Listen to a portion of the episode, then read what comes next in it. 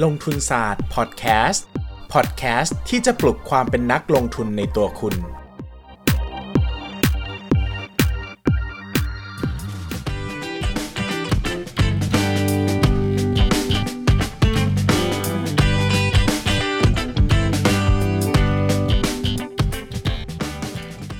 สวัสดีครับ ยินดีต้อนรับเข้าสู่รายการ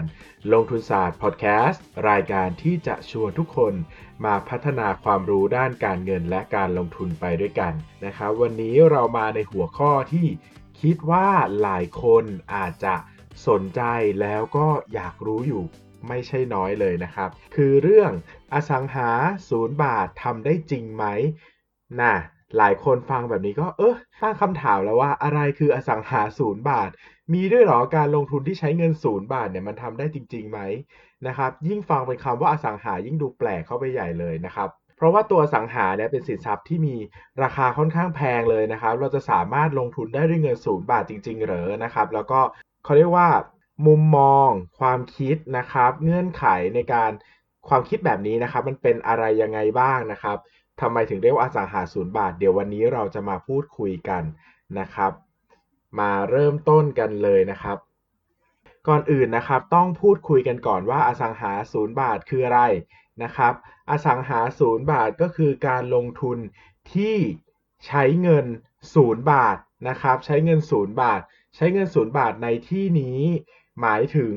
การซื้อสินทรัพย์นะครับ โดยกู้ยืม มาจ่ายค่าทรัพย์นั้นนะครับ ดังนั้นเนี่ยเราจะไม่ต้องเหมือนจะไม่ต้องลงทุนเลยนะครับคำถามว่าอ้าวกู้ยืมเงินมันก็ต้องมีค่าจ่ายดอกอะไรอย่างนี้ไม่ใช่หรอนะครับ แล้วทำไมเราต้องคืนเงินต้น แล้วมันจะไม่ใช้เงินยังไงใช่ไหมครับ มันก็ต้องใช้เงินอยู่ดีนี่ เพราะว่าเราก็ต้องคืนทยอยคืนเงินต้นทุกงวดอยู่ดีถูกต้องไหมครับ อ่าคำตอบนี้ก็ง่าย ๆเลยนะครับ ก็คือระหว่างที่เรากำลัง ถือครองสินทรัพย์นั้นอยู่นะครับ ก็ให้เราเอาสินทรัพย์นั้นไปปล่อยเช่านะครับ พอเรานำสินทรัพย์ไปปล่อยเช่าแล้วนะครับ เราก็จะสามารถมีตัวกระแสเงินสดกลับมานะครับ ก็เป็นกระแสเงินสดที่ได้จากค่าเช่านั่นแหละนะครับ แล้วก็นำกระแสเงินสดนั้นนะครับ ไปใช้ในการคืนเงินต้นนั่นเองนะครับ ซึ่งก็สามารถทำให้เราเนี่ย เขาเรียกว่าอะไรจะไม่ต้องใช้เงินตัวเองเลยนะครับ ก็คือเอาค่าเช่าเนี่ยไปแจกไปจ่ายเงินกู้นะครับ แล้วเราก็เหมือนครบ 30 ปีเมื่อไหร่ หรือเมื่อครบกำหนดระยะเวลาเมื่อไหร่นะครับ เราก็ได้ตัวของสินทรัพย์นั้นมาเลยนะครับ โอ้ฟังดูดีมากนะครับ ดูเป็นการลงทุนในจินตนาการในความฝันในอะไรที่เพอร์เฟกมาก ไม่ต้องลงทุนอะไรเลยนะครับ ก็กู้เงินมานะครับ แล้วก็ซื้อสินทรัพย์ไปปล่อยเช่า ถึงเวลาครบกำหนดระยะเวลากู้ยืมก็ได้สินทรัพย์นั้นมาเลย โอ้โห ฟังดูดีที่สุดเลยนะครับ คราวนี้มันเป็นไปได้จริง ๆ เหรอนะครับ อย่างแรกบอกก่อนเลยว่ามันเป็นไปได้จริง ๆ นะครับ มีนักลงทุนจำนวนมากที่ใช้วิธีนี้และประสบความสำเร็จนะครับ ก็สร้างเนื้อสร้างเนื้อสร้างตัวขึ้นมาได้จากการลงทุนแบบอสังหาศูนย์บาทนี่แหละนะครับ โดยเฉพาะยิ่งถ้าใครเป็นสายอสังหานะ ผมก็จะบอกเลยว่าวิธีการนี้เป็นวิธีที่ ค่อนข้างจะคลาสสิกแล้วก็ใช้กันอย่างแพร่หลายมากนะครับ เพราะว่าอสังหาเนี่ยมันใช้เงินลงทุนเยอะนะครับเราไม่มีความพร้อมในเงินก้อนที่จะสามารถไปซื้อสินทรัพย์ได้ขนาดนั้นนะครับ ซึ่งสำหรับคนรวยๆอะบางทีมันก็เขาเรียกว่าอะไรล่ะ มันก็อาจจะทำได้ในการไปซื้อคอนโดมาให้เช่านู่นนี่นั่นใช่ไหมครับ แต่ถ้าเราเป็นแค่คนธรรมดาพนักงานกินเงินเดือนอะไรเงี้ยทั่ว ๆ ไปนะครับ มันก็อาจจะยากนะครับที่จะ สามารถทำได้จริง ๆนะครับ ดังนั้นเนี่ยอสังหาศูนย์บาทเนี่ยก็เป็นที่นิยมมากเลยนะครับ แล้วก็ทำได้จริง ๆนะครับ อธิบายอย่างนี้ก่อนนะครับ วิธีอ่าเราจะรู้ได้ไงว่าเราจะลงทุนยังไงให้ได้อสังหาศูนย์บาทนะครับ โดยทั่วไปเนี่ยเอ่ออัตราดอกเบี้ยเงินเงินกู้นะปัจจุบันที่เอามากู้ซื้อบ้านนะครับ ดอกเบี้ยเนี่ยจะอยู่ที่ประมาณล้านละ7,500นะครับหมายถึง เราซื้อสินทรัพย์ 1 ล้านบาทเนี่ยนะครับเราต้องผ่อนเดือนละ 7,500 ไม่ใช่ปีละ 7,500 นะนะครับผ่อนเดือนละ 7,500 7,500 เนี่ยหมายถึงเป็นเงินต้นพร้อมดอกนะครับในกรอบเวลาประมาณ 30 ปีนะครับซึ่ง 7,500 เนี่ยก็คิดง่าย ๆ ว่า สินทรัพย์ไหนที่มีราคา 1 ล้านบาท แล้วปล่อยกู้ได้อย่างต่ำเดือนละ 7,500 แบบนั้นก็น่าสนใจอาจจะคุ้มนะครับเพราะว่าเราสามารถนำค่าเช่ามาจ่ายเป็นตัวค่า เงินกู้ได้เลยนะครับหลักการง่ายๆก็ประมาณนี้ครับเราก็เดินหาสินทรัพย์ไปเรื่อยๆนะครับดูประกาศขายนู่นนี่นั่นนะครับแล้วก็ดูว่าอะไรบ้างที่มันได้ล้านละ 7,500นะครับอย่างล้านละ 7,500 5แสนก็สามสามพันเจ็ดร้อยห้าสิบใช่ไหมหรือว่าถ้าสองล้านก็หมื่นห้าก็ตีราคาคูณไปเรื่อยๆอย่างเงี้ยนะครับ ก็คำนวณง่ายมากเลยนะครับ เวลาเราดูซับดูนู่นดูนี่แล้วก็คำนวณในใจว่าเป็นยังไงบ้างนะครับ คราวนี้หลายคนจะเกิดคำถามว่า เฮ้ย มันเป็นไปได้จริงๆหรอ เพราะว่าเอาอย่างนี้ถ้าคนจะอยู่คนจะซื้อใช่ไหมเขาก็กู้สิ เพราะว่าในเมื่อเขาผ่อน ผ่อนเป็นค่าเช่าอะ มันก็เกินค่ากู้อยู่แล้วทำไมเขาไม่กู้ซื้อเองเลยนะครับคำตอบง่าย ๆก็คือหลาย ๆ คนเนี่ยเขาไม่ได้อยู่ถาวรนนะครับ บางคนเขาก็สมมติว่ามาเรียนมหาลัยในกรุงเทพอะไรเงี้ยนะครับ หรือว่าไปเรียนต่างจังหวัด คือก็เป็นคนมีเงินอะ อาจจะอยากพักที่พักดีๆ แต่เขาไม่ได้อยากจะอยู่ไปตลอดชีวิตเขาจะอยู่แค่ 3 ปี 5 ปี หรือบางทีอาจจะปีเดียวก็ได้นะครับ ดังนั้นเนี่ย ดีมาหรือว่าความต้องการในห้องเช่าเนี่ยก็ยังมีอยู่ในตลาดอสังหาริมทรัพย์อยู่แล้วนะครับ แล้วยังสามารถมีอยู่ได้เรื่อยๆด้วยนะครับ เพราะว่าเดี๋ยวนี้เทรนการเช่านะครับสินทรัพย์แทนการซื้อเนี่ยก็ค่อนข้างจะมาแรงขึ้นเรื่อยๆนะครับคนยุคใหม่เนี่ยก็ไม่ค่อยเช่า ไม่ไม่ค่อยกู้ ซื้ออสังหาริมทรัพย์เท่าไหร่นะครับ คราวนี้นะครับกลับมาประเด็นที่ว่า เอ้ย แล้วสินทรัพย์แบบไหนบ้างล่ะที่จะมีโอกาสที่จะหาซื้อสินทรัพย์ศูนย์บาทได้นะครับ เท่าที่ประสบการณ์ผมเคยศึกษาแล้วก็ลงพื้นที่จริงในการหานะครับ สินทรัพย์ที่คนชอบหากันมากๆ ก็คือคอนโดที่ประมาณ 1 ล้านถึง 2 ล้านเนี่ยหนึ่งถึงสามล้านเนี่ยประมาณเนี้ยเป็นเขาเรียกว่าอะไรนะครับ เป็นตลาดที่ความจริงไม่ได้ ไม่ได้หาง่ายขนาดนั้นนะครับ เพราะว่าคนที่มา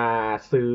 สินทรัพย์นะครับ มูลค่าประมาณล้านถึง 3 ล้านเนี่ย ส่วนใหญ่มักจะเป็นคนที่มีเงินเดือนประมาณหนึ่งแล้วก็สามารถกู้ได้อยู่แล้วส่วนใหญ่เป็นพนักงานเงินเดือนอะไรเงี้ยนะครับ คนเหล่านี้มักจะไม่ค่อยเช่า เพราะว่า ก็กู้ไปเลยดีกว่า บางคนอาจจะอยู่แค่ 5 ปี 10 ปี แต่เขาก็คิดว่าอ้าวกู้มาแล้วก็ขายได้เหมือนกันใช่ไหมทำไมต้องไปจ่ายค่าเช่าด้วยอะไรเงี้ยนะครับก็กลายเป็นว่าตลาดเนี้ยค่อนข้างจะขายยากนะครับเนื่องจากคนที่อยู่ส่วนใหญ่ก็อยากที่จะเป็นเจ้าของเองดีกว่า หรือว่ากู้เองดีกว่านะครับตลาดที่ดีจริงๆเนี่ยคือตลาดที่ เล็กกว่า 1 ล้านลงมา หรือไม่ก็แพงกว่า 3 ล้านขึ้นไปเลยนะครับแพงกว่า 3 ล้านขึ้นไปนี่ก็อธิบายง่าย ส่วนใหญ่จะเป็นคอนโดแบบหรูมากนะครับที่จะเกาะเจาะกลุ่มคนที่เป็น expat นะครับ expat เนี่ยก็คือคนที่คนต่างชาติที่มาทำงานระยะยาวในประเทศไทย เช่นโอเค บริษัท ญี่ปุ่นข้ามชาติใช่ไหมครับ เขาจะมาเปิดตลาดที่ไทย เขาก็ต้องมีการส่งพนักงานแบบที่เป็นผู้บริหารของเขามาอยู่ที่ไทยด้วยนะครับ เพราะว่าคนกลุ่มนี้เนี่ยจะต้องมาควบคุมดูแลงานนะครับ ซึ่งเวลาส่วนใหญ่ตำแหน่งงานที่มาเนี่ยจะเป็นเขาเรียกว่ามี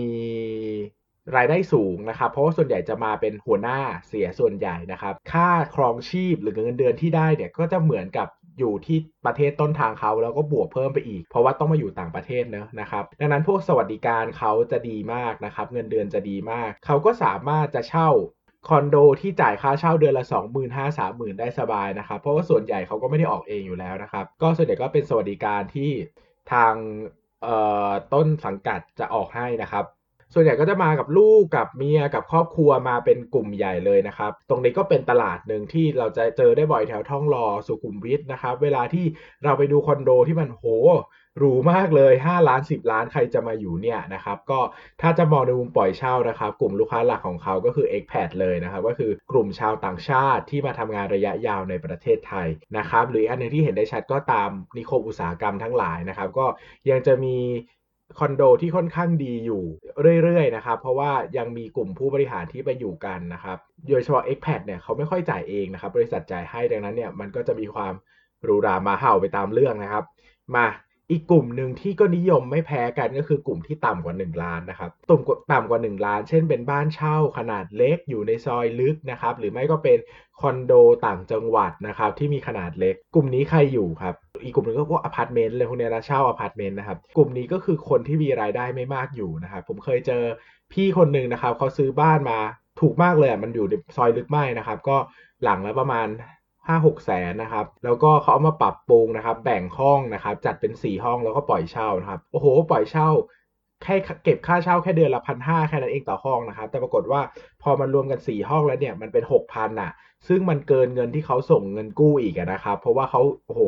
เขาซื้อมาแค่ไม่น่าจะไม่ถึง 1 ล้านนะครับ น่าจะประมาณ5 0 0แสนถึง7 0 0แสนอย่างเงี้ยนะครับ ก็กลายเป็นว่าเอ้ยลงทุนแต่อสังหาศูนย์บาทได้จริง ๆนะครับ ดังนั้นเนี่ยก็ ทำได้จริงๆนะครับแต่กลุ่มตลาดเนี่ยมันจะเป็นตลาดที่คนนักลงทุนอะไม่จะไม่ค่อยชอบเท่าไหร่อะคือนักลงทุนจะชอบลงทุนในสินทรัพย์ที่แบบเป็นคอนโดอะไรเงี้ยครับมันดูแบบหรูอยู่ได้อะไรเงี้ยครับแต่จริงๆ แล้วกลุ่มที่มันเป็นกลุ่มลูกค้าจริงๆ มันกลายเป็นไฮเอ็นไปเลย หรือก็โลเอ็นไปเลยนะครับซึ่งนักลงทุนทั่วไปที่เป็นมนุษย์เงินเดือนอะไรเงี้ยที่อยากลงทุนก็อาจจะไม่ได้ถนัดในการไปตามหาทรัพย์สินแบบนี้มากเท่าไหร่นะครับอีกประเด็นหนึ่งที่ห้ามลืมนะครับก็คือ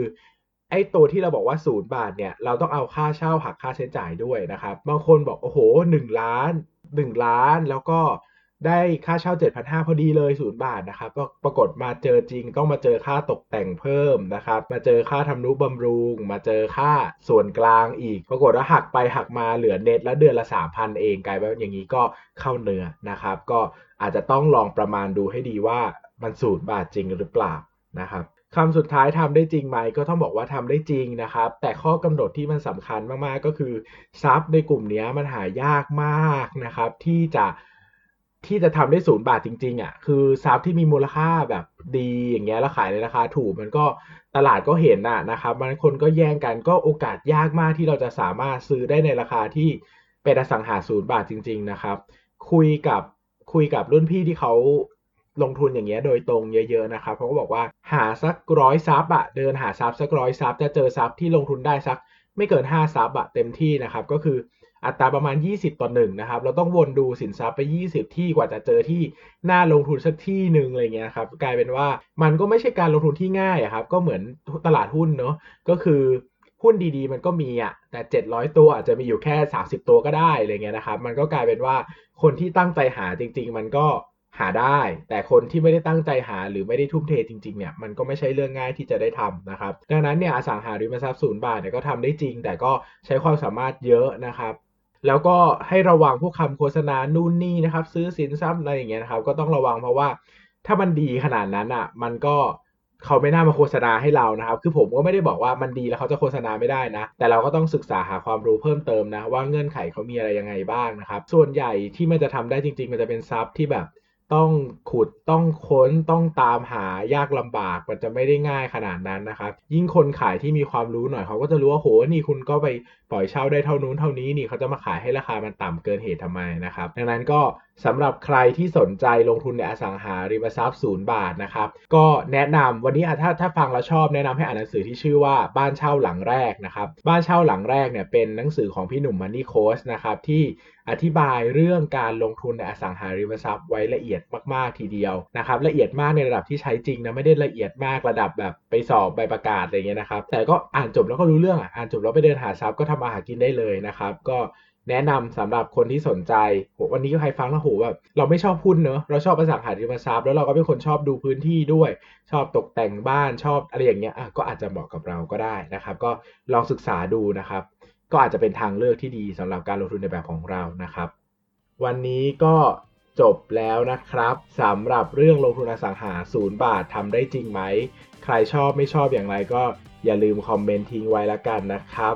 วันนี้ส่วนคำถามก็ส่วนใหญ่ที่เจอยังไม่มีคำถามเท่าไหร่นะครับ ก็จะเป็นคำขอบคุณเป็นหลักนะครับว่าโอเคแบบเออขอบคุณที่ทำคอนเทนต์นะครับก็ดีใจมากที่ที่ที่มีหลายคนให้กำลังใจเข้ามานะครับ ก็ทำมาเยอะเหมือนกันเนาะมันก็มีความเหนื่อยแต่ก็ถ้ายังได้ประโยชน์เราก็ยังอยากจะทำต่อไปนะครับคำถามเป็นคำถามยาวๆแล้วตอบเป็น EP แต่มันยังไม่ได้สามารถตอบแบบ ตอบรอบเดียวได้นะครับ ก็พยายามจะหามาตอบอยู่แต่ไม่ค่อยมีอะไรให้ตอบเลยนะครับ วันนี้ก็น่าจะประมาณนี้นะครับ อย่าลืมกด subscribe ใน YouTube ด้วยนะครับ แล้วก็ในช่อง podcast player ที่คุณใช้นะครับ อยากฟังเรื่องไหนอยากถามอะไรก็ถามเข้ามานะครับ ผมก็ตามอ่าน comment feedback อยู่โดยตลอด หรือว่าใครจะติดแฮชแท็กลงทุนศาสตร์พอดแคสต์ในทวิตเตอร์ก็ได้นะครับ ผมก็ตามอ่านอยู่เหมือนกันนะครับ ใครสนใจใครชอบอยาก feedback ก็ทำได้เหมือนกัน ครับ ขอบคุณมากครับสำหรับวันนี้ครับ